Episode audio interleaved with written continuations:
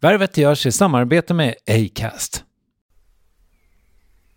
Värvet presenteras i samarbete med Nasonex, utomhusmöjliggöraren, som de inte kallar sig av någon märklig anledning. Men det är i alla fall Sveriges mest köpta antiinflammatoriska nässpray mot allergisk snuva. Och nu kommer ett litet test, så fram med papper och penna du som lyssnar, nu kör vi. Fråga 1. Vill du vara ute mer i naturen? Fråga 2. Sitter du framför en skärm lite för mycket? Fråga 3. Är du allergisk? Om du har svarat ja på någon av frågorna så tycker jag att du ska bege dig till beanoutsider.se.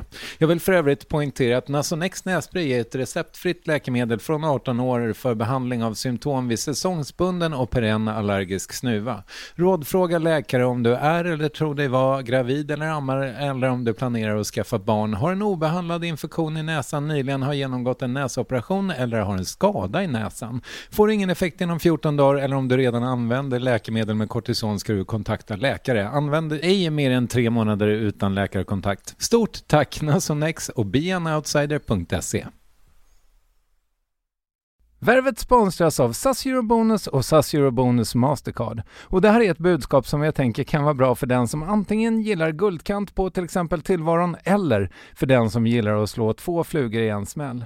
Om jag tittar på vad jag gör av med under en dag så är det typ 85% mat. Kanske tar jag en kaffe ute och relativt ofta unnar jag mig en lunch men framförallt så handlar jag middagskäk och det blir nästan alltid ungefär 327 kronor. Och jag är förvisso med i alla mataffärers kundklubbar så jag får väl något slags luddig poäng på mina köp, men får jag poäng på allt, överallt? Jag får ju inte det och det är dumt, för visst, Eurobonus kan användas till resor, lounger och uppgraderingar men otroligt mycket mer, som att bo på något av de 250 000 anslutna hotellen som finns att välja mellan. Perfekt om man vill ha en staycation med sin partner eller så. Och just nu, mellan 23 april och 5 maj, får du 5 000 Eurobonus extra poäng om du ansöker om ett SAS Eurobonus Mastercard kreditkort. Kreditkortet som ges ut av SEB Kort Bank AB, där effektiv ränta är 19,27 procent, vilket exempelvis blir 47 108 kronor om du använder 40 000 i kredit i ett år. Men det är förstås inget tvång att utnyttja krediten. Få poäng på allt överallt och du börjar på SAS Eurobonus Mastercard.se. SAS Eurobonus Mastercard.se. Tack SAS Eurobonus och SAS Eurobonus Mastercard. På det stora hela så har jag kommit fram till att jag är okej okay med att göra fel. Jag har nära till att be om ursäkt. Och det är så få tillfällen där det blir så, så det är värt det. Om du har lyssnat på Värvet under de dryga sex år jag har hållit på med det här, ja, då vet du kanske att jag är djupt fascinerad av sökande. Och det ska vi verkligen dyka ner i i dagens intervju med Navid Modiri. Född 1983 i Iran, uppvuxen i Göteborg. Han blev känd som programledare på P3 till exempel i Frank och SVT till exempel i Filmkrönikan för sådär 10-15 år sedan. Sen dess har han dykt upp i mitt medvetande med ojämna mellanrum som bloggare med det omåttligt uppskattade projektet 365 saker du kan göra. Som musiker, mest uppmärksammat på den fronten är nog Navid Modiri och Gudarna. Som uppskattad föreläsare och debattör och som författare. Förra året kom boken Hej syster ut, ett slags öppet brev till en flyktingkvinna han träffat på Malmö centralstation. Navid är också känd för att ha spelat golf med Jimmy Åkesson. Bakgrunden där är att Sverigedemokraterna var med i Musikhjälpen och auktionerade ut en golfrunda med partiledaren. Idag har Navid Modiri podcasten Björn och Navid. Han driver också flera andra projekt som Samtalsaktivisterna och samlar pengar till en ny podcast i samma anda. Men den berättar jag om efter det här, Värvet avsnitt 322. Och innan vi drar igång ska jag också säga att Vipassana Retreat, som vi nämner strax, är ett slags meditationsläger där man är tyst och ja, jag har inte gjort det själv, men det verkar grymt i alla fall. Avsnittet produceras av Klara Wallin och publiceras av Acast. Jag heter Kristoffer Triumf och det här är Navid Modiri. Varsågoda. Hur är läget? Läget är ganska gött. Jag har fått sova bra, jag gjorde min morgonrutin. Eh, jag har eh, uppmärksammat på sistone, det har jag väl delvis alltid vetat, att jag mår väldigt bra av struktur och rutiner. Och små, små Skalman-inslag i min dag gör mig väldigt gott. Så jag gjorde min lilla yoga-ritual i morse, lyssnade på musik när jag klädde på mig, jag har ätit bra, sovit bra. Då blir jag en bättre människa för, för mig själv. Mm. En grej som jag tycker är otydlig med dig, det är var fan du bor någonstans. En grej? Ja. Vad fint. Jag bor i Malmö. Ja, det gör det. Sen hur länge då? Sen eh, fem år tillbaka. Sen har jag bott i Skåne sen sju, åtta år tillbaka. Vad förde dig till Skåne? Min dåvarande flickvän. Vi bodde i Göteborg när, min dotter, när vår dotter föddes. Och sen så flyttade vi ner och köpte hus. Och sen så separerade vi och jag flyttade ifrån huset vid havet i den lilla orten Lomma till Malmö. Okay. Och där har jag bott sen dess. Jag fattar. Och du har någon slags varannan vecka tillvaro där? Nej, men vi kör lite oregelbundet. Inte en hel vecka emellan, utan två dagar, tre dagar, en dag, fyra dagar för att det inte ska gå så lång tid emellan att vi har en. Och så har vi en väldigt fin och, och respektfull och kärleksfull relation sinsemellan. Så det funkar väldigt bra. Ja, vad bra. Mm. Hur gör man en separation eh, harmonisk? Oj, jag vet inte. Jag tänker direkt att det är ett väldigt känsligt område för väldigt många och att jag inte vill sitta och vara, vara någon slags eh, rådgivare i det. Det jag upplever hände först var att det var rätt mycket sorg och smärta. Jag var den som lämnade. Mm. Och eh, det var skitjobbigt. Um, och sen så var det någonting som sakta steg upp mot ytan och visade sig vara någonting kärleksfullt och, och ömsesidigt respektfullt. Och sen har vi byggt på det. Vi, vi investerar ganska mycket i, i vår relation. Mm. Känner mig ganska stolt över det. Ja, det förstår jag. Mm. Nu är du då lite fast i Skåne, men vill du bo där? Just nu känns det gött. Sen framöver vet jag inte. Jag är rätt mycket i Stockholm, jag reser en del. Det vore spännande att utforska i ett senare skede av livet vad jag kan göra då, eller vad vi kan göra då. Mm. Eh, just nu trivs jag bra i Malmö mm. och det funkar. Men du har en ny relation, mm. utan barn? Mm. Precis. Ja, då har vi rätt ut det. Eh, vi sitter här, det är våren 2018. Hur ser dina dagar ut? Jag kliver upp relativt tidigt, halv sju, sju. Gör min yoga. Sen så fixar vi frukost och har en ganska stillsam, ofta stillsam morgonrutin med mycket tända ljus och, och lite lugn musik för att eh, värva ner dagen. Liksom. Mm. Och sen så kanske jag kör Sigrid till skolan. Och sen så går jag antingen och sätter mig på mitt kontor och skriver. Eller så kanske jag ska ta ett flyg eller ett tåg iväg och göra en föreläsning. Hur mycket föreläser du? Tre gånger i månaden ungefär. Okay. Det eh, har blivit mycket mindre, eller jag har valt att göra det mycket mindre nu. Jag är inte så intresserad av att föreläsa mycket för sakens skull. Utan trivs bra med en stillsammare vardag just nu. Och sen så eh, jobba, komma hem ganska... Eh, jag, jag, jobbar sällan över. Kommer hem vid fem. Och sen så laga middag, lägga Sigrid och sen så... Men jag kommer i säng ganska, ganska tidigt också. Mm. Just nu, som jag tror gör, gör att jag är på en ganska bra plats, är att jag har ett ganska lågmält och stillsamt vardagsliv och tydliga rutiner. Och märker att jag mår väldigt bra av det. Håller du med om att det finns en skillnad mellan att förlåta någon och att tycka att det de gjorde var okej? Okay? Absolut. Ja. Om det de gjorde var okej okay, eller du tycker att det var okej okay, så är det inte förlåtelse. Nej. Förlåtelse kommer ju från någon slags omöjlighet att förlåta. Ja, förlåtelse behövs ju bara när det är svårt att förlåta. Ja. Jag skulle säga att förlåtelse behövs bara när det är omöjligt att förlåta. Jag tänker att vi ska prata lite om din podcast. Det var jag vill för... nog säga vår podcast. Ja, eh, precis. Din mm. och Björns. Mm. Äh, absolut. Hur kom det sig att du startade podd? Um, Eller ni startade podd, förlåt. Det var faktiskt ett förslag som kom från en tredje person. Amanda Pessikan som kom till mig och sa du, jag har lyssnat eller sett dig lite här och var. Det vore spännande att se om jag kan hjälpa dig att göra någonting. Kanske poddliknande eller tv-format. Och så satt vi och tog en fika. Hon var väldigt generös och, och nyfiken och provtänkande. Och sen så började vi prata och så sa hon, om du skulle vilja göra någonting med någon annan, vem skulle det vara? Och Björn och jag har känt varandra i några år och sagt att det vore kul att göra någonting tillsammans. Och jag är i ett skede där jag tycker det är roligare att göra saker ihop än att göra det ensam. Jag har gjort mycket själv. Och då sa jag det att, men, det vore fett att göra någonting med Björn. Och så sa hon, ja men en podd till exempel. Så där födde hon den, eller kanske dolade fram den idén. Mm. Och så började vi med henne med som producent och sen så klev hon av och så har vi fortsatt. Så det började så och sen så är ju både jag och Björn vana vid att prata och prata inför publik. Det är inte främmande att sitta och provprata och tänka tillsammans med andra. Ni känner varandra från föreläsningssvängen? Jag såg honom föreläsa i Lund och så tänkte jag det här känner jag igen. Och så kom jag på att jag hade lyssnat på hans sommarprat. Och att jag uppskattade det. Så efteråt så gick jag fram lite sådär genant och lite småskruvat. Eller jag skruvade lite på mig märkte jag för att jag var lite obekväm. För att jag hade en stark känsla och så sa jag bara som det var. Så jag sa till honom, efter att alla de här fansen hade liksom köat fram och fått kramar och allt möjligt, frågat efter visdomsord och liknande projiceringar. Så sa jag, du, okej okay, så här är det, jag tror vi ska bli kompisar. Mm. Och han blev lite tagen, så okej, okay, och, och ja.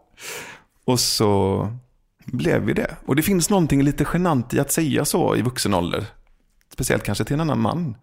Så vi började bara hänga och gillade det. Vem är Björn då, för de som inte har koll på honom?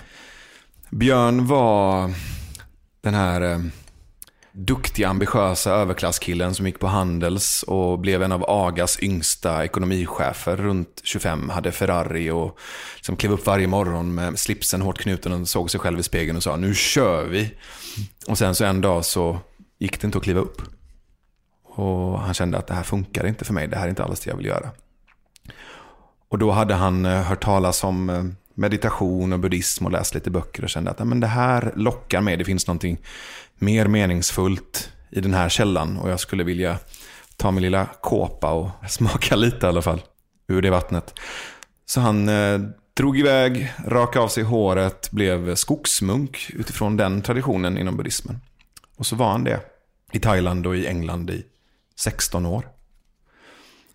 Och så liknande, mitt i en meditation i klostret där i England tror jag det var, så insåg han att ja, och nu är nog det här kapitlet slut. Mm. Nu ska jag tydligen tillbaka. Och då kom han tillbaka till Sverige och var kanske 45, gick in på Arbetsförmedlingen och sa hej. och de sa hej, du har ett hål här på 17 år, vad fan har du gjort? Och så berättade han, och det var inte riktigt inom Arbetsförmedlingens kriterier för vad du kan lägga på ditt CV. Så han hamnade i en ganska djup förvirring och depression.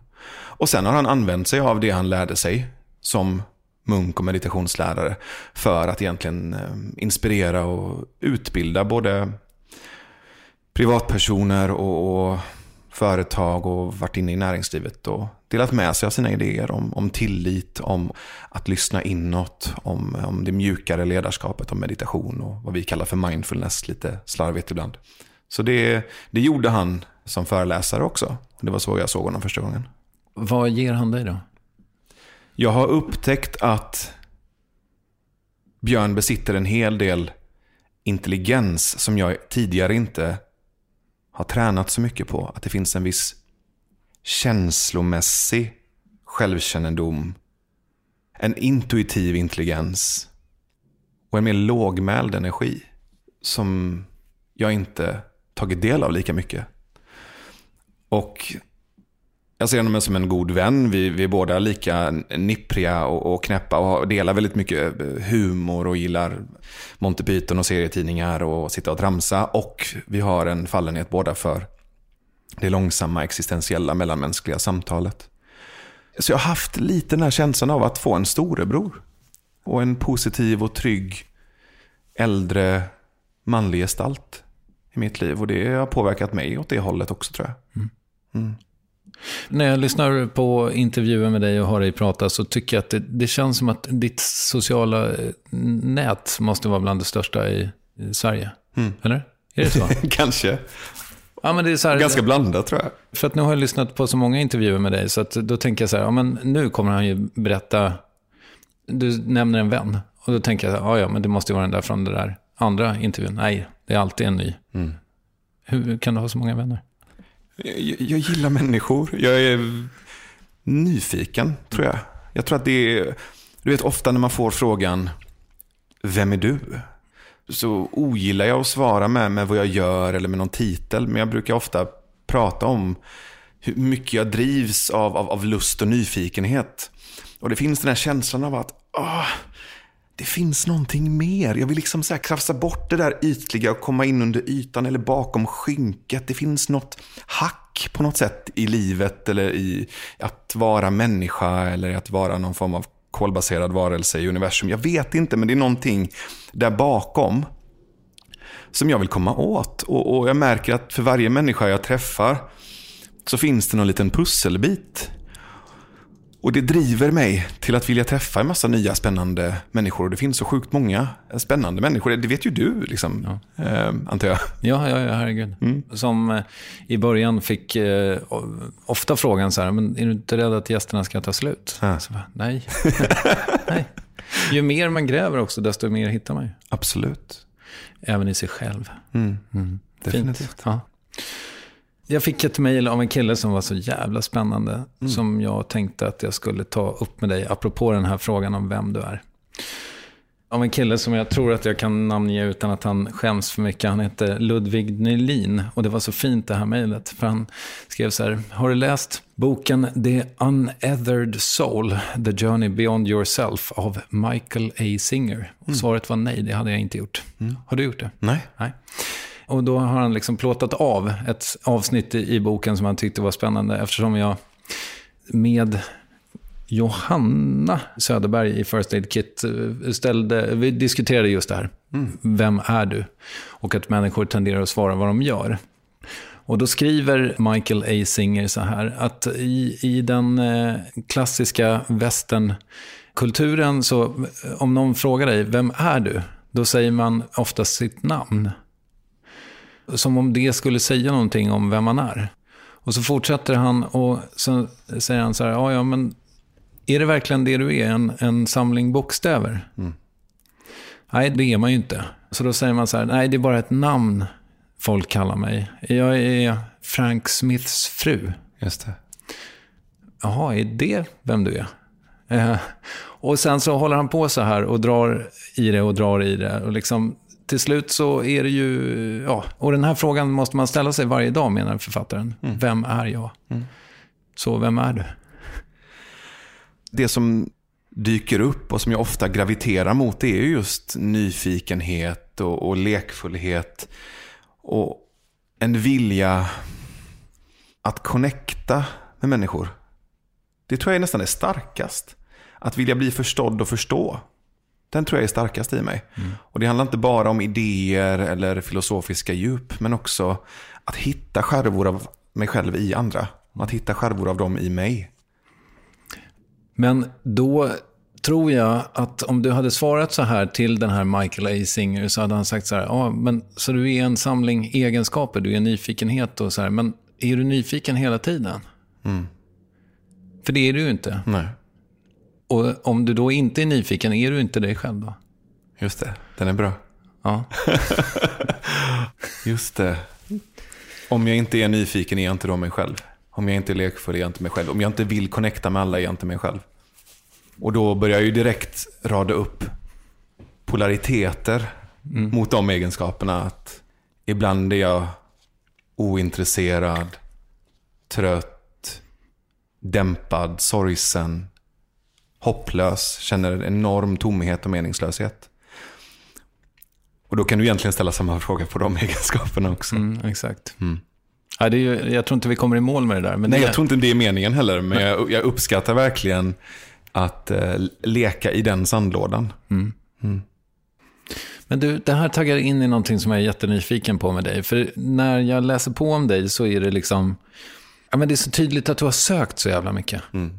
Jag tänker att du kanske liksom har sökt så mycket så att du inte alltid har mått bra i det. Absolut. Oh ja, det kan vi ju prata om i några timmar bara det. Men det går ju alltid att analysera en person eller en händelse med olika filter. Och vi skulle kunna lägga på den här som man ofta ser, vissa föreläsare eller vissa människor som är bra på storytelling, när de berättar om sitt liv så är det alltid, och jag gjorde alla de här sakerna och det har lett fram till det här. Mm. Någon slags efterhandskonstruktion om, det är därför det går så bra nu. Mm.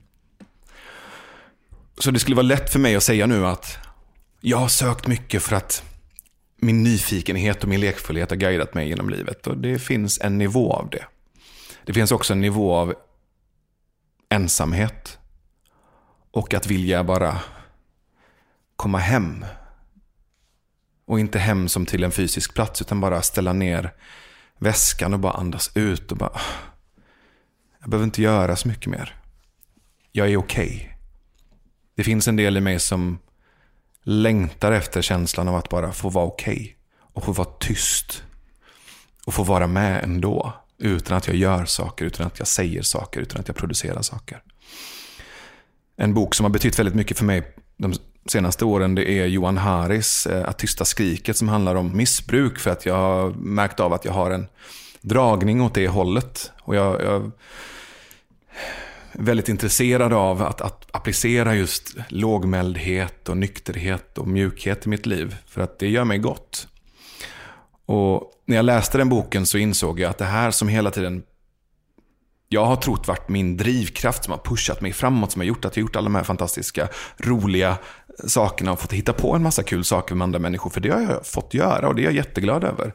Men det finns också ett mörker i det. Att inte kunna stänga av den eller en upplevelse av att jag inte kan stänga av den. Att jag inte bara kan vara tyst ett år och bara få vara lugn eller tillfreds eller nöjd. Utifrån ser det ju ut lite grann, om man ska vara sträng mot dig, som att du har flytt. Oh ja, mm. definitivt. Och jag skulle säga fly eller kanske till och med bedöva. Och det, det Johan Hari pratar om är att människor som missbrukar, oavsett om det är droger, alkohol, sex, spel, pengar, jobb. Du vet, allt går att punda. Mm. Så är det inte för att de vill det. Det är för att bedöva det här stora hålet. Och hålet är att det är svårt att känna samhörighet med andra. Och det tycker jag. Jag tycker det är svårt. Och det är kanske också det jag letar efter i andra människor när jag dras till dem. Att jag vill bara så här, hej, kan inte du bara säga att vi hänger ihop? Det skulle vara så skönt att bara känna det. Och det, ibland känner jag det. Och det är religiöst. Jag tror att det är det religion är till syvende och sist i kärnan. Att bara få hänga ihop och inte vara ensam mm. i det här kaoset. Men har du hittat? Om jag har hittat? Ja. Absolut. Men du är inte framme va? Nej. Vi har hittat massa pusselbitar. Och sen vet det fan, det kanske blir så att när jag hittar den sista pusselbiten och tittar på pusslet så är det två gulliga kattungar eller något slags märkligt liksom, svar som inte alls var det jag letade efter. Men effekterna av sökandet och letandet är ju också att jag får uppleva en massa saker. Och jag får lära mig en massa saker, jag får träffa en massa människor och åka till en massa platser. Och jag har rest mycket både inåt och utåt och varit på platser där andra sökare också flockas. Och märkt att, hej, det är inte bara jag. Och det är inte bara för det här, jag är född i ett annat land och kommer till Sverige. Det är inte bara sökandet utifrån en etnisk eller kulturell identitet. Det finns någonting annat. Och genom att jag har sökt slash flytt så har jag också upptäckt att det gör också rätt många andra människor. Eller så försöker de låtsas som att de inte gör det. Så det ger en liten port in till andra människors hål på något sätt också. I din bok och, och liksom i andra sammanhang där jag har hört dig så är det ju det här är någonting som återkommer ganska ofta, det här med mellanförskapet som du har pratat om. Att mm. liksom, du är inte svensk och inte 100% persisk heller. Mm. Men var och när har du känt dig mest hemma då? En situation som poppar upp är ganska ofta när jag eller mina vänner bjuder in till, till middagar eller till häng. Och jag känner att jag är i en grupp människor där jag inte behöver bevisa något. Och det hänger ju inte bara på dem, det hänger också på mig. Att jag kan välja att inkludera mig själv. Att jag kan välja att vilja vara hemma med dem. Då blir jag tyst och nöjd. Och då sitter jag i ett hörn och bara ler.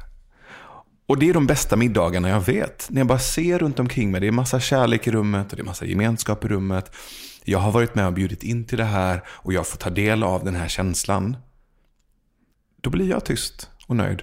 Mm. Och då finns det de som inte känner mig som blir så här, hur är det? Mm. Nej, alltså det är bra. Mm. Det är jätte, jättebra. Mm. Ja, men du säger ingenting.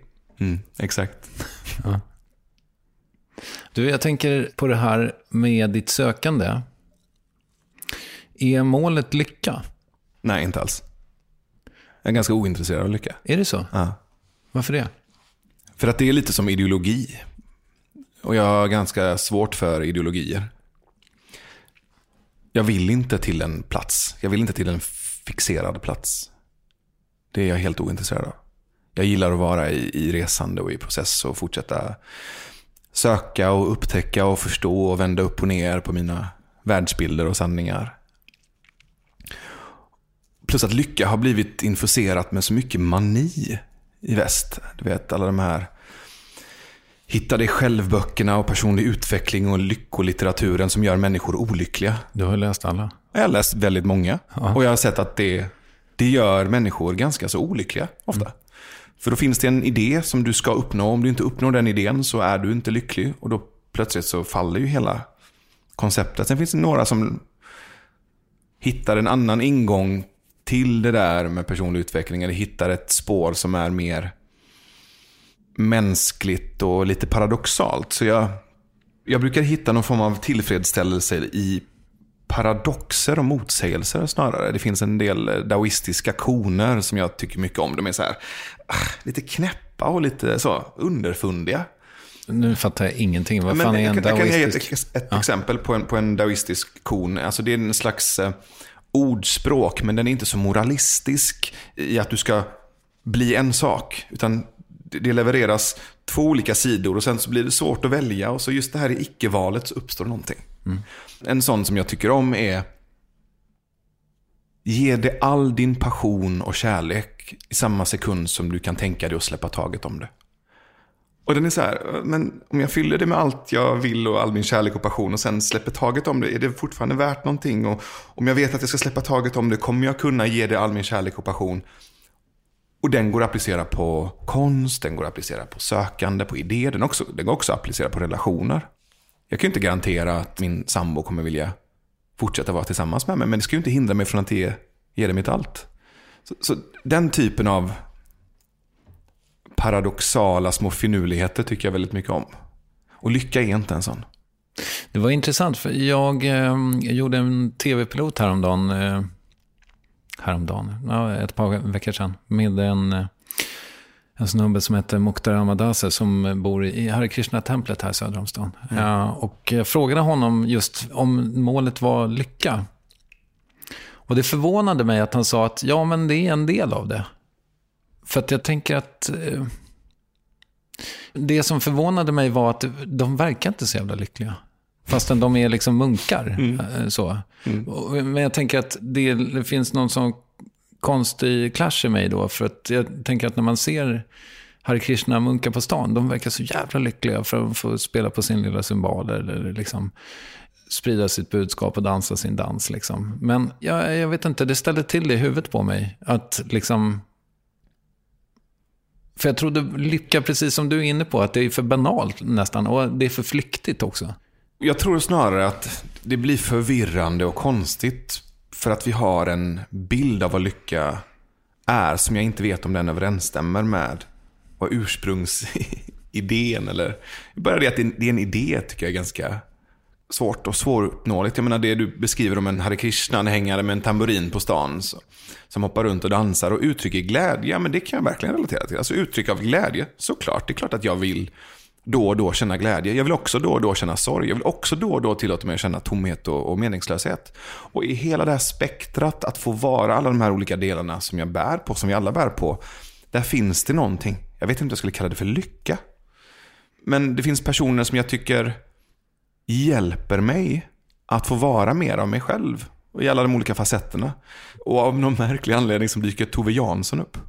Och Astrid Lindgren. Det kanske är bara för att jag har varit inne mycket i skrivandet och berättandet och läst en hel del barn och ungdomslitteratur. Och just det här.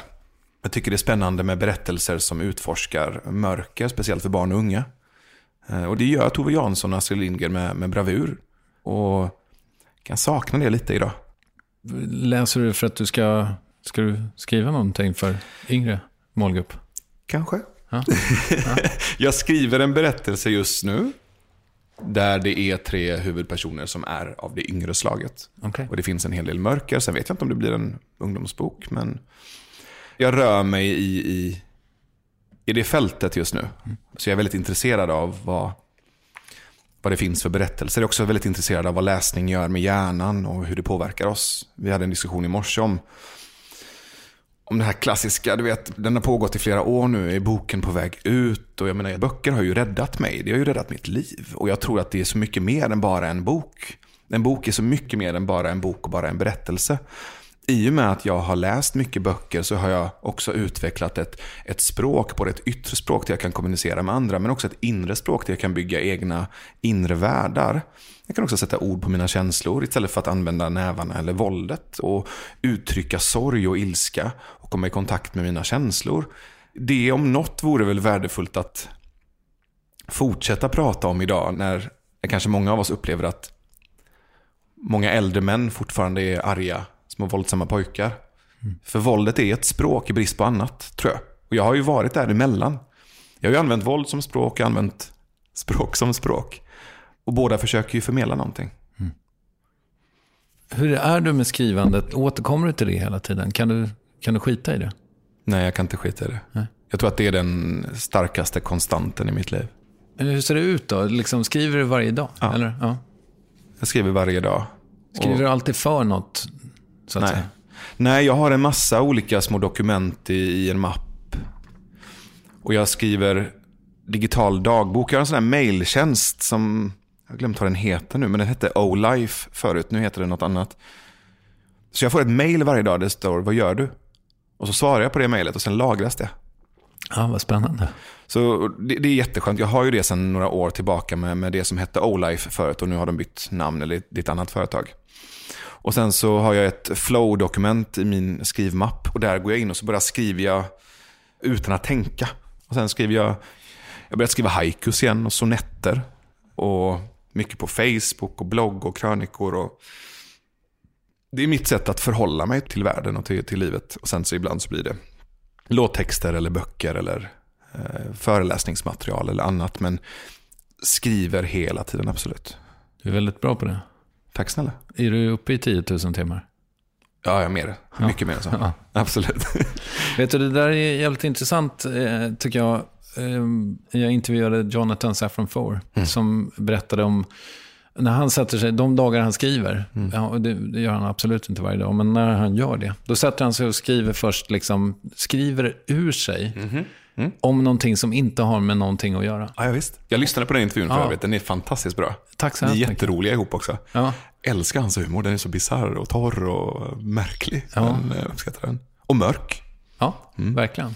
Men det, det, han gör är att skriva, att, men lite som att få ur sig slagget. Och slagget tror jag ofta är en massa förväntningar och borden och, och, och kanske mentala tics eller för mycket respekt för skrivandet eller för idén, så bara skriver du ur det. Och jag har med mig från när jag gick på skrivarlinjen på Fridhems folkhögskola, där jag lärde mig att förhålla mig till skrivandet på ett väldigt hantverksmässigt sätt. Jag är ju från den här liksom Stephen King-skolan av att bara skriv, skriv, skriv. Då blir du en författare. Mm. Så jag skriver väldigt mycket och, och just det här att jag har ett dokument, en, en sån här Word-mall. Det har fem övningar och ibland går jag in i den och så bara gör jag de här övningarna. Och första övningen är, titta ut genom fönstret, vad ser du? Mm. Så skriver jag ett stycke om det. Och den andra är, lyssna på en låt och översätt låten från engelska till svenska eller svenska till engelska. Och den tredje är, fortsätt på meningen, när världen gick under stod jag på ICA. Så gör jag de tre. Och det är som att så här, värma upp eller stretcha. Du inte att det var fem? Jag kommer inte ihåg de två sista. jag gillar att det var det du, det du tog med dig. Ja, du sa fem. ja, vad fan. Rätt ska vara rätt. Jag har OCD. Nej, jag har inte det, men jag odlar min OCD har jag märkt. Ja. Hi, this is Craig Robinson from Ways to Win. And support for this podcast comes from Invesco QQQ the official ETF of the NCAA. Invesco QQQ is proud to sponsor this episode and even prouder to provide access to innovation for the last 25 years. Basketball has had innovations over the years too. We're seeing the game played in new ways every day. Learn more at Invesco.com slash QQQ. Let's rethink possibility. Investco Distributors, Inc. Mother's Day is around the corner. Find the perfect gift for the mom in your life with a stunning piece of jewelry from Blue Nile. From timeless pearls to dazzling gemstones, Blue Nile has something she'll adore. Need it fast? Most items can ship overnight. Plus, enjoy guaranteed free shipping and returns. Don't miss our special Mother's Day deals. Save big on the season's most beautiful trends. For a limited time, get up to 50% off by going to Blue BlueNile.com. That's Blue BlueNile.com. Planning for your next trip? Elevate your travel style with Quince. Quince has all the jet setting essentials you'll want for your next getaway, like European linen, premium luggage options, buttery soft Italian leather bags, and so much more. And it's all priced at 50 to 80% less than similar brands. Plus, Quince only works with factories that use safe and ethical manufacturing practices. Pack your bags with high-quality essentials you'll be wearing for vacations to come with Quince. Go to quince.com slash trip for free shipping and 365-day returns. Ja. Vet du, nu när vi pratar om lycka så tänkte jag på det faktum att eh, den mest eh, liksom, rättvisande termometern på lycka tänker jag är frånvaron av olycka. Mm. Eller frånvaron av ångest i mitt fall. Mm. Mm. Och nu tänkte jag så här på att, eh, fan, jag har inte haft så mycket ångest på sistone. Mm. Det är så jävla skönt. Jag tror att det är för att jag har haft för mycket att göra. Jag har inte haft tid att ha ångest. Och nu skulle jag säga någonting vettigt om det. Som... Jag får fortsätta på det, ja, för jag kan känna igen det rakt av. Mm. När jag ägnar mig åt arbete, och speciellt när jag ägnar mig åt arbete tillsammans med andra eller i relation till andra, när jag får veta vad människor har för eh, problem eller behov och får vara med och bidra till det, då har jag ingen ångest överhuvudtaget. Och Det kan vara att jag sitter och samtalar med andra, att de berättar om vad de håller på med och så kommer jag att tänka på att, vänta lite, just det, du sysslar med det här projektet nu, jag känner ju en person som, men jag kopplar ihop er apropå mitt nätverk. Jag tror att mitt nätverk har kommit till av att jag hela tiden har hittat människor som jag är nyfiken på. Sen har jag börjat koppla ihop folk så jag gillar att förtäta kontakterna också i den här sociala ekologin på något sätt. Och när jag gör det så känns det meningsfullt och då har jag inte ångest. Ångesten får jag när jag sitter och funderar på mig själv. När jag funderar på, vad vill jag? Mm. Vad behöver jag? Vad, vad får jag ut av det här? Och då tar det stopp och det trycket som uppstår i det stoppet, det tror jag är enorm och massiv ångest. Jag tror att rätt mycket av den psykiska ohälsan, inte all, men en hel del av det trycket är för att vi hela tiden funderar och tänker på oss själva som individer. Mm. Jag tror inte vi är gjorda för det. Jag tror någonstans är vi gjorda för att vara tillsammans. Och där får du fortfarande vara. Du får vara introvert och du får vara extrovert och du får vara precis som du är. Men att sitta och fundera på hur blir jag lycklig, hur blir jag lycklig, hur blir jag lycklig? Tror jag är en källa till extremt mycket ångest. Mm. Ja, det tror jag absolut. Men du nämnde ju att du jobbar liksom parallellt med flera olika spår. Mm. Men har du fler bokprojekt också? Jag hade det. Jag började med det när jag hade släppt Hej syster och när, när Hej syster kom ut. Och, och, jag fick liksom vara lite i tomrummet efter. Så gick det ganska fort i att få energi till att börja skriva på nya bokidéer. Mm. Och då satte jag igång med så tre nya bok, projekt. Inte för att jag nödvändigtvis skulle köra de här tre tågen samtidigt, men jag skapade tre idéer. Och så skrev jag lite i varje idé och sen så till slut kände jag, men av de här tre så är det den här idén som jag vill ägna mig åt nu ett tag. Så nu ägnar jag mig helhjärtat åt en bok. I det här med disciplinera dig, att du skriver varje dag, liksom, mm. är du på den varje dag också då? Inte på boken, nej. nej men eh, några gånger i veckan. Absolut. Och det är både att sitta och skriva, men det är också att göra research, att läsa liknande litteratur, att prata med människor, att förstå. Just nu är jag väldigt nyfiken på dramaturgi och berättelsestruktur och karaktärsgestaltning. Och jag var på ett tre dagars seminarium med Robert McKee, som har skrivit den här storytelling-bibeln, Story. Okay. Eh, och försöker hitta den typen av sammanhang och ja, men förebilder och människor som är duktiga på att eh, berätta en historia. Mm. För jag kommer ju mycket ifrån, kan man säga det formulativa, eller att, att, att sätta ord på saker, att jobba med spetsiga metaforer eller, eller ägna mig åt det poetiska i språket. Och så har jag skrivit mycket för scen, du vet poetry slam och låtar. Och det är ju så här tre minuters eh, kickar, men en berättelse är ju en mycket längre båge. Den är mycket mer komplex. Så det håller jag på att lära mig nu.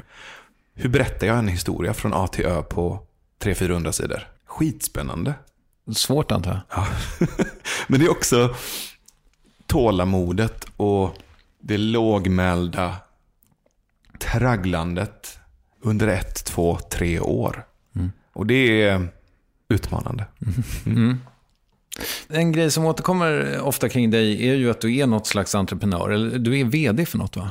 Ja, det där är ju så märkligt. Jag tror att det där är ett sånt epitet som jag har fått kastat på mig. Okay. En entreprenör är ju en person som bygger ett bolag på en affärsidé eller en tjänst eller en produkt och sen jobbar med det eller driver flera olika bolag. Och det, det gör inte jag. Nej, Men ändå envisas ju folk med att kalla mig för entreprenör för att jag tjänar pengar på saker jag gör. Mm. Sen är jag, men jag är delägare i en, i en handfull bolag i någon slags liten procent och där är jag med som bollplank eller som, som rådgivare i vissa mer kreativa eller innovativa processer. Men jag skulle nog inte kalla mig för entreprenör. Andra skulle nog fortsätta göra det, men jag, jag vet inte fan. För att jag fick för mig att du var liksom, eh, för det kändes så, alltså som att du var med på någon jävla byrå. Mm. Är du med på någon jävla byrå? Vi började bygga en byrå för några år sedan. Och jag insåg hur horribel jag är som chef. Så jag la ner det. Okej. Okay. Mm. Vad hette den? Dost. Okay. Det betyder kompis på persiska. Ah. Apropå persiska så tänker jag att, eh, jag, jag, vet inte om du någonsin har sagt ordet i det jag har hört eller läst om dig, men jag tänkte på det här med taruf. Mm. Eh, det är så jävla häftigt eh, begrepp och du skriver i Hej syster att liksom, att komma hem till dig när du var barn, det var mm. inte som att komma hem till de andra. Liksom. Att det var inte bara det att man man fick inte, inte vänta på rummet, utan man skulle äta och det skulle trugas så att säga. Mm. Hisspitcha taruf. Tarof betyder ju egentligen att, att, att truga. Och jag tror att eh, kanske en äldre generation svenskar kan känna igen det. Och det är, det är någon slags socialt spel. Jag säger, eh, här Kristoffer, ta, ta, lite bullar och du säger nej, jag ska inte ha. Så säger jag, men jo, ta för det och du säger nej. Mm. Och det finns ju i den svenska kulturen också. Men enda skillnaden är att iranierna har gjort en sport av det. De, det är liksom VM i Tarof. Och dessutom, om du blandar upp det med det persiska martyrskapet, så kommer det i uttryck av ganska märkliga begrepp. Till exempel, när du kommer hem till mig så säger jag inte hej välkommen, utan jag säger jag är din slav och jag är din dörrmatta. Trampa på mig här, ta min fru, ta mina barn, ta mitt hus. Det finns någonting där som är både hysteriskt roligt, men det är också en mörk typ av humor. För att i den persiska kulturen, det är väl vårt sätt att liksom docka an till Luther kan jag tänka mig. Mm. Och vi säger kanske inte alltid saker vi menar och sen så finns det en bitterhet efteråt. Det finns en martyrskap som till viss del kommer från den persiska kulturen men som kanske har spets på av, av islam också till viss del. Att vi ska hela tiden underkasta oss varandra. Det finns en jantighet och viss, en viss dos Luther i det. Mm. Och jag har sett baksidan av det i min uppväxt. När du offrar dig och sen går du och knyter handen i fickan och, och har en ganska giftig och bitter energi gentemot andra. Och det vill jag inte liksom fortsätta göra, utan jag tycker det är fint att få bjuda och få, få ge och sen så vill jag säga stopp ibland och säga nej, nu behöver jag det här. Mm. Och försöka hitta en, en balans i det. Ehm, jag tycker fortfarande att det är lite svårt. Ja, men det kan jag förstå. Jag tycker det känns som att vi behöver lite mer tarof kanske. I det här stockholmska i alla fall, liksom, mm. som är, ja men vad fan, jag bor i en bostadsrättsförening där man liksom får dra ett hej ur sina grannar. Mm. Det är inte mycket tarof där. Fan, Nej. jag hade svårt att uttala det kände jag. Jag sa fel först. Tarof. Tarof. Mm. Mm. Ja, bra. Ja. Nej, men undra om det är samma sak, tänker jag. Nej, det är det väl inte. För att den dag jag kanske behöver någonting, då kanske det är en annan grej. Liksom. Mm. Jag upplever ju svenskar som, som väldigt hjälpsamma och lojala. Att det finns i den svenska kulturen, att det finns en hjälpsamhet och en lojalitet. Och bara för att iranier trugar betyder inte att de är hjälpsamma. Okay. Det finns många bittra kvitton där bakom. Mm. Mm. Men jag tänker mig att, eh, alltså jag kanske romantiserar det för att jag tänker att vi, ja, men jag skrev någon gång på Twitter att jag ska starta Artighetspartiet Solidaritet. Mm. För att jag tycker att vi är för jävla dåliga på artighet, liksom helt vanlig sånt common sense-artighet. Mm. Att man inte släpper en dörr utan att titta över axeln ifall det kommer någon. Eller liksom, ja. Mm. Det där stör mig något så in i helvete. Men det kanske släpps dörrar även i Iran, så att säga. Ja, kanske, men mm. än en gång, det finns så här skuggsidor av båda kan jag tänka. Och jag uppfattar det du säger om, om, om, den, om vi ska nu generalisera den svenska kulturen, så, så, så kanske det finns en försiktighet och en blygsel.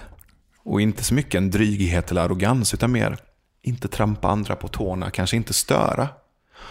Och då kan det uppfattas som någon slags asocial icke-förmåga. Jag tror att till exempel min pappa uppfattade nog svenskar som eh, avståndstagande och att de inte ville ta kontakt med honom när vi kom till Sverige. Och så efter ett tag så insåg jag att shit, det är, det är inte så enkelt. Det är inte så lättförklarat. Utan det, det finns en blygsel och kanske en överförsiktig respekt. Och då pappa, då kanske du får ta första kontakten. Och då brukar det vara ganska schysst. Mm. Och en sak på det här, för att hur många språk eh, talar du? Eh, jag pratar farsi, jag pratar svenska och engelska. Jag intervjuade en snubbe en gång som bodde i New York och det var så tydligt för mig, för att jag kände honom när vi bodde i Sverige båda mm. två och sen flyttade han dit. Och jag tyckte att det fanns en diskrepans i hans persona, liksom. Mm. På engelska visar vi den svenska. Mm. Finns det tre olika sidor av dig, beroende på vilket språk du pratar? Absolut, ja. definitivt. Kan du sätta ord på det? Svenskan är jag tryggast i.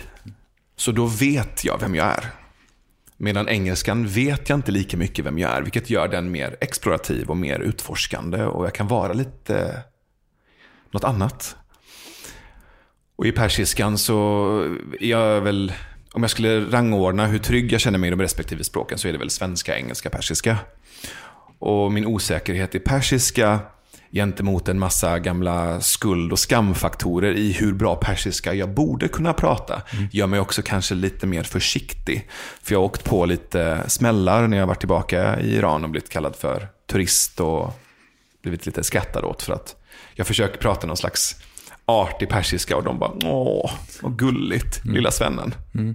Men det där är också intressant. Jag tror jag intervjuade bröderna Lok kring det, som vars föräldrar liksom flyttade från Estland på mm. liksom 50-talet. Så att den estniskan de pratar, den frös ju där. Exakt. Så att när man kommer tillbaka så är det liksom så här, jaha, vänta nu, alltså 50-talet ringde och ville ha, ha tillbaka sitt, exakt. sin Hallå, estniska. Vi har haft en revolution, kan du liksom prata postrevolutionärt? Ja, exakt. Mm. Jag tänker att jag skiljer mig nog på engelska också. Att man är Fast det är många svenskar som är liksom, att vi blir så glada av det där small talket i, när någon kallar en för darling på mm. fiket. Liksom. Jag älskar det, att, bara att, att gå omkring i San Francisco är bland det bästa jag vet. Gå omkring på stan och folk hälsar och det finns en annan... I den första kontakten så finns det en öppenhet. Sen vet jag inte vad som händer efter de första tio minuterna. Nej. Så det kanske blir skitsvårt. Ja, det där är jävligt intressant. Jag tänker att... Eh, jag växte i alla fall upp där det var någon svensk konsensus kring amerikanernas ytlighet. Mm. Och jag tycker, nu har inte jag varit otroligt mycket i Amerika, men det lilla jag har sett så tycker jag att det handlar inte om ytlighet, utan det handlar om en brist på integritet. Alltså, ganska ofta tycker jag i Amerika så kan du få reda på en livshistoria. När en svensk person hade sagt, ja, jag jobbar med vad det nu är. Så har du redan, du vet redan den stora sorgen. Liksom. Mm. Och det tycker jag är väldigt intressant. Man har ju också väldigt sällan någonting att förlora på att, så här, på vilket sätt blottar jag mig nu inför dig? Mm. Jag tror det handlar om en tydlighet i spelregler. I Sverige så finns det andra koder som kanske säger dig någonting annat. Ja, men den där måste väl du också tycka om att bryta mot? Att du liksom frågar den enarmade servitrisen mm. eh, hur det är att inte ha en Absolut. arm. Eller? Men jag har inte så mycket spärrar där. Nej, jag förstår ja. det. Jag försöker också hela tiden tänka på att göra det jag inte direkt vill göra. Så så fort det kommer upp en sån, nej det här kan man inte göra, så tänker jag, åh, nu gör vi det så ser vi vad som händer. Mm. Och det brukar bli ganska okej okay, va? Blandade resultat. Men det är också så här, det är inte som att, att testa mycket. Jag tror att jag är en person som testar mycket. Gör det inte modigare än andra. Det gör dig nog räddare. Jag tror jag omsätter rätt mycket ångest och rädsla för att jag så här, hela tiden så här, nästan tvingar mig själv att skriva på checkar jag inte har täckning för. Mm. Och, och, göra saker som jag egentligen inte borde eller får. Och sen så i efterhand så folk kan bli skitförbannade. Jag menar, jag har ju försökt vara väldigt innerlig i de första fem minuterna i möten med människor. Vissa uppskattar det och sen andra märker jag blir, oh, nej, nej, det där gick inte hem. Vissa har till och med sagt ifrån. Jag var på ett, jag menar så här, vanligt så här, lära känna en intressant personmöte i Malmö precis när jag hade flyttat dit. Och så det första jag började fråga så här, hur, hur är din relation till döden? Varpå hon säger, jag uppskattar inte dina påträngande frågor. Ah, wow. Och jag sa också att okej, okay, vad, vad fett att du säger det, tack. Ah. Men det var inte som att hon ville liksom, träffas igen. Nej. Och det fanns ingenting liksom, romantiskt i det mötet. Det var ett vanligt så här, nyfiket möte. Mm. Men hon var ju inte intresserad av att träffa mig igen. Så det finns ju en backlash av det också. Uh, och ja, jag bad om ursäkt och sa att det var inte min mening att vara påträngande eller, eller. Fast jag tycker ofta den där, liksom, ibland, ofta är det ju förlösande. Att man bara så här, ja fast nu har du bara en arm. Ja. Jag förstår att det är lite för hastigt på kanske och mm. fråga dig om den. Men vad fan, jag är jättenyfiken. Alltså på det stora hela så har jag kommit fram till att jag är okej okay med att göra fel. Jag har nära till att be om ursäkt. Och det är så få tillfällen där det blir så, så det är värt det. Mm. Du, eh, vad tjänar du mest pengar på? Föreläsningar? Absolut. Ja. Du ju, verkar väldigt framgångsrik i det ju. Eh, hur kom det sig att det blev så från början? Jag har föreläst sedan jag var kanske 18 och det var en klassisk eh, liksom Navid. Ja, Hej, kan du komma hit och prata om det här? Absolut, och så höll jag på och så tänkte jag vad fan jag gett mig in på. Och det var jag 18 bast och så skulle jag iväg på någon gymnasieskola i Kalmar och prata om kreativt skrivande. Och så gjorde jag det och så fick jag en slant för det och sen har jag fortsatt göra det av och till. Så startade jag en blogg 2009 tillsammans med ett gäng kompisar som heter 365 saker du kan göra och efter den bloggen så fick jag väldigt mycket förfrågningar om att börja föreläsa om kreativitet. Och då kom jag in i näringslivet och började föreläsa om kreativt ledarskap, om innovationsprocesser. Och det var liksom andra pengar i det än kreativt skrivande för en gymnasieskola i Kalmar. Mm. Och sen så höll jag på med det lite fram och tillbaka. Upplevde jag kanske inte satsade fullt ut på att bli riktigt bra på det. Jag gjorde lite med vänsterhanden för att det, det funkade. Det var tillräcklig nivå. Och sen så hörde jag talas om en man som heter Pontus Ströbeck. Som jag tänker mig att du kanske känner också. Mm.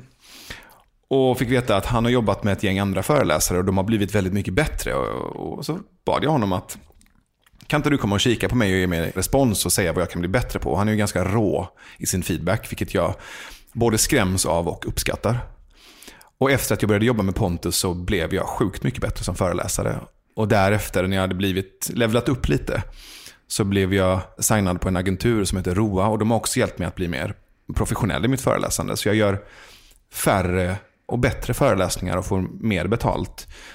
Vilket gör att jag kan utifrån den ekonomiska tryggheten ägna mig åt projekt som kanske inte ger några pengar alls. Och som jag inte behöver tänka så mycket på kring ekonomin. Så det är fett. Det är jag väldigt tacksam för. Ja, det förstår jag. Och nu för tiden då, vad föreläser du om?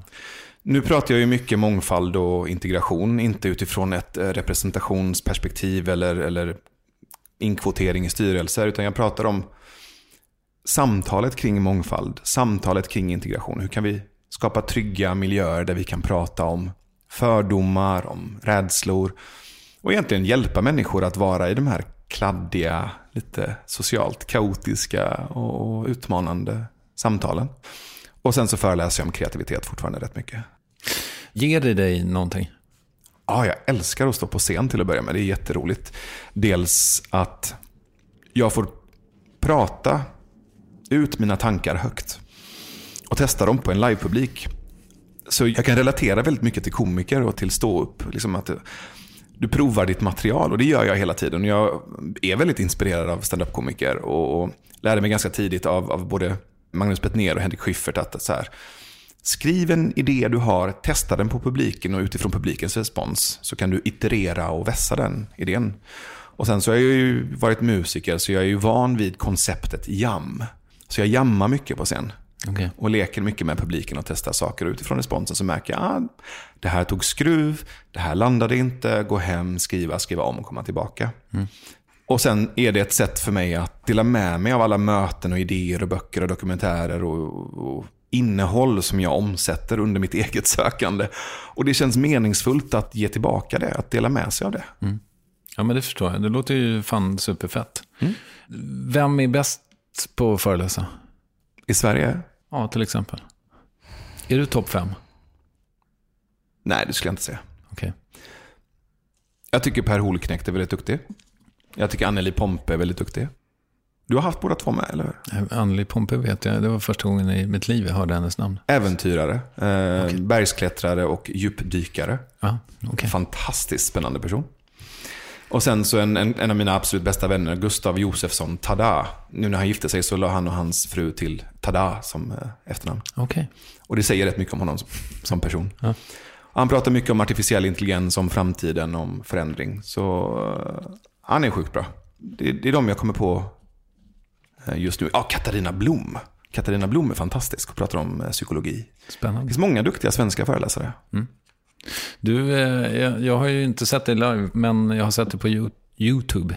Du har ju ett jävla självförtroende känns det som. Mm. Har det alltid varit så? Nej. Inte alls. Det är ju någonting jag har övat upp på scen. Första gången jag stod på scen så var det på elevriksdagen i typ Norrköping. Så jag var där med Göteborgsdistriktet och med elevorganisationen och så, så var det någon i mitt gäng som uppmanade mig. Jag tror att jag och Gustaf Fridolin satt och typ käkade Kinderägg och satt och snackade om hur, hur fel det är med läxor. Varför ska barn behöva ta med sig jobbet hem? Så sa han det, han bara, du, skriv en motion. Ja, fett, jag skriver en motion. Ja, bra, gå upp och presentera den. Va? Gå upp och presentera din motion, stå för den. Gick upp på scen, 16 bast och bara, jag tycker inte att barn ska behöva ta med sig läxor hem. Och så fick jag liksom respons och energi och applåder. Och gick därifrån så kände jag, ah, shit, det här var fett. Det här var någonting. Och sen i samma veva, jag tror det var runt 15-16 också, så provade jag Poetry Slam för första gången och stod på scen och läste dikter. Och det var en liknande känsla. Jag får människor att lyssna. De lyssnar på min berättelse. Wow. Och sen har det fortsatt. Men eh, kidsen har ju fortfarande läxor. Ja, tyvärr. Ja, verkligen. Men vad fan, han är väl utbildningsminister nu, Gustav? Han kan inte ha lyssnat så noga. Ja, men vi gör en shoutout till Gustav nu att liksom sätta den här motionen i, i verket. Ja, verkligen. Det är dags. Du, eh, jag tänker att eh, om man som 16-åring testar spoken word, då vittnar det i alla fall om något slags orädsla. Va? Mm. Eller naivitet eller dumhet. Liksom. Som sagt, jag tror inte att jag har ridit på någon slags orädsla utan mer bara tagit beslut och inte varit särskilt medveten om vad det innebär för mig. Är du impulsiv? Ja, Ja, det verkar ju lite så. Och att det ibland har ställt till det för dig. absolut. Det, det, det är verkligen både och. Ja. Men det är värt det. Det är det, liksom det, det är det jag hela tiden kommer tillbaka till. Jag hade inte velat ha det på, på något annat sätt. Men Poetry Slam-grejen, den, är- den, kom den och gick eller finns den fortfarande? Nej, det är jättestort. Ja, Okej. speciellt eh, lokalt, så är det fortfarande en slags trampolin för eh, unga att stå på scen och, och ge röst åt sina berättelser. Du gör inte det längre? Nej. Men jag älskar rörelsen. Vi har många kompisar som har fortsatt i den. Oskar Hanska till exempel, som vi började väl tillsammans ungefär. Och han har fortsatt och varit ute i världen och kört och är svinduktig. Jag vet att eh, du fick ju någon panikattack på något Vipassana retreat. Mm. Har du varit uppe i sadeln igen? Nej, Okej. jag har inte vågat. Nej. Min flickvän ska göra det nu i vår. Okej. Mm. Så hon får, hon får ta den för teamet. Tio dagar. Ja. Ja, det, det verkar Har du gjort det? Nej, jag har inte det. Är du sugen? Ja, det får man väl säga. Men jag tycker det verkar så jävla jobbigt. eh, Alltså, om det skulle hända min familj någonting eller så. Mm. Kommer jag få reda på det då? Ja, absolut. Okej. Det finns en nödtelefon som man kan ringa till. Ja, Ja. cool. Men jag tänker att även om jag fick en panikångest, eller jag fick en panikångestattack efter fem dagar och avbröt och åkte hem. Och det kan låta som, ja fan, det där gick inget bra för dig eller det där var inget bra. Det är ju bland det bästa som har hänt mig. Det var ju en slags existentiell örfil som fick mig att vakna upp och bara, vad fan är det här? Vad är det som gjorde så ont? Och sen har jag försökt hjälpa mig själv eller liksom hitta andra möjligheter att kanske hitta hem eller läka efter det. Vad var det som gjorde så ont då? Jag vet fortfarande inte. Okej. Hur mycket tid har du lagt på terapi? Jag började gå i terapi första gången, eh, jag tror i samband med min panikångestattack där på Vipassana. Det var kanske tio år sedan. Okej. Och har gått av och till eh, sen dess. Jag har gått till KBT. Nu går jag i psykoanalys, vilket är en helt annan upplevelse. Wow. Så tre gånger i veckan. Barsk äldre kvinna som inte är så KBT. och det är eh, smärtsamt upplyftande och gediget. Det är arbete. Eh, verkligen. Det är, Ger hon dig någonting? Alltså, får du... för- min bild av det är att du kommer dit, lägger dig på soffan, hon står någonstans i bakgrunden och sen så kör du bara. ja, hon ställer frågor, absolut. Ja, hon gör det. Okej. Definitivt. Och det finns ett guidande. Hon är trygg och hon är bra på att hålla space för mig. Eh, Eh, men det finns en skillnad i klang jämfört med KBT. Där KBT är ganska så mjuk och, och symptomlindrande. Och jag är glad att jag gick i KBT för att det möjliggjorde att jag senare kunde ta mig an ett, ett djupare arbete med psykoanalysen. Så det är inget fel på KBT överhuvudtaget. Men jag upplever inte att det går på djupet på samma sätt som psykoanalys. Mitt problem med KBT har väl varit också att jag, jag vet inte vad som är fel. Alltså jag, jag har nästan aldrig vetat vad som är fel. Jag, jag kan inte härleda min ångest. Och då tycker jag liksom att det är, jä- det är jävla svårt. Jag har haft några sådana tydliga, liksom, jag hade problem med svartsjuka förut. Den kunde jag gå dit med. Och då kunde vi jobba och då kunde vi få resultat. Och det var, liksom, det var jävligt härligt. Men när det är den här allmänna, så här, vad fan ska jag göra med mitt fucking jävla liv? den är lite svår för en KBT-terapeut. Ja, det tror jag. Du, ehm, vill du berätta om din eh, stränga telefonpolicy? Eller, eh, du, nämnde någonting i uppvärmningen som jag tyckte var spännande. både jag och min flickvän Victoria la märke till att vi la väldigt mycket tid och uppmärksamhet på våra mobiltelefoner och på Facebook och på sociala medier och på våra datorer. Och hur mycket energi det tog. Jag tror inte att vi är de enda två som känner så. Jag tror att du kan känna igen det. Jag tror att du som lyssnar också kan känna igen det. Det som sen slog oss var att så fort vi var utomlands eller vi var iväg och reste så plötsligt så fanns där en helt annan närvaro och det var möjligt att ha en annan typ av samtal. Och så fort vi kom hem igen så hamnade vi i det här upptagna hamsterhjulet av, av ping och surr och flöden som gjorde oss dumma. Vi kände oss dummare och mindre närvarande för varandra. Och då började vi prata om hur vi kunde göra själva. Bara, vad kan vi göra hemma för att göra det lättare för oss att, att vara tillsammans och att ägna mindre uppmärksamhet åt allt det som surrar och pockar på vår uppmärksamhet. Så då började vi att testa allt ifrån att ha ett mobildagis, så att när vi kom hem så stängde vi av telefonerna, la undan dem, började lämna datorerna på, på jobbet, på kontoret. Att senare på kvällen inte plocka upp telefon eller dator utan att använda kvällarna för att umgås och kanske till och med varva ner tillsammans och vara tillsammans. Och jag märkte en effekt på mig själv, jag märkte en effekt på vår relation, jag märkte en effekt på relationen mellan mig och min dotter. Och när Sigrid säger till mig, pappa jag tycker det är så skönt att du inte har din mobil lika ofta. Då slog det mig hur värdefullt det var. Och jag började läsa böcker igen.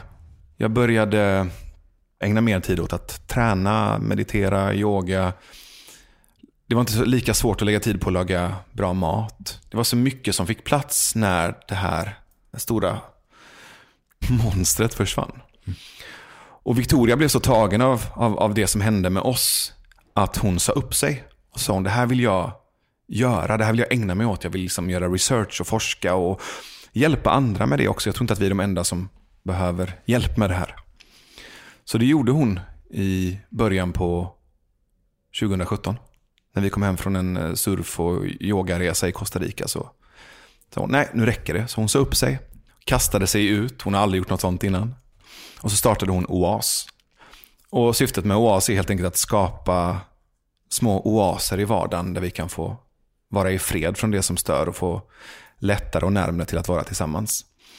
Så nu gör vi det här ihop och hon är ute och, och hjälper företag och grupper med att eh, skapa en lugnare arbetsmiljö. Att, eh, till exempel så har vi gjort en grej nu i Malmö, en tyst after work som heter Off the work. Du vet, göteborgarna i mig fick komma fram och konceptualisera lite.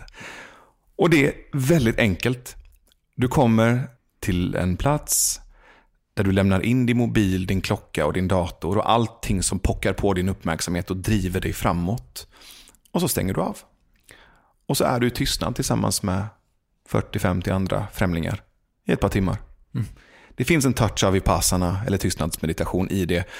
Men det har inte alla de här, du vet, shanti-shanti känslorna eller du vet, det är inte exotiskt, det är inte att det måste vara en viss indisk musik eller vi måste ha de här liksom, halsbanden på oss, utan det är någon slags hade Kamprad designat mindfulness, du vet, för de många människorna, mm. så tror jag att det hade varit lite det vi försöker göra med, med OAS. Och det är så fett att se hur, hur stor längtan det finns till att bara få vara tillsammans i tystnad. Det kommer liksom hur mycket folk som helst. Vad kul. Ja. Succé. Ja. Tar ni betalt? Inte för den tysta afterworken, men definitivt ute på företagen. Ja, jag förstår. Så det är lite Robin Hood-affärsmodell där också. cool. Du, um, vad har du i pipen? Vad har du framför dig? Just nu skriver jag på min bok. Och det känns väldigt roligt. Och så hjälper jag till en hel del i arbetet med OAS tillsammans med, med Victoria. Sen podden med Björn tycker jag är otroligt givande. Och jag vill ha en, en egen intervjupodd. Mm. Eh, jag är inspirerad av dig, jag är inspirerad av Joe Rogan som jag tycker gör en fantastisk podd. Så, så någonstans i år så kommer jag starta det. En slags eh, intervjupodd med lite längre samtal. Där jag ska försöka bjuda in människor som inte tycker som jag. Och försöka hitta ett sätt att, att prata om olikheter och polarisering. Jag upplever att det finns ett stort behov av det idag. Är Jimmy kontaktad? Ja, men han är ju inbjuden. Han vet att vi ska ses igen och, och prata. Definitivt. Ja, ja vad kul. Mm. Du, eh, vill du rekommendera något?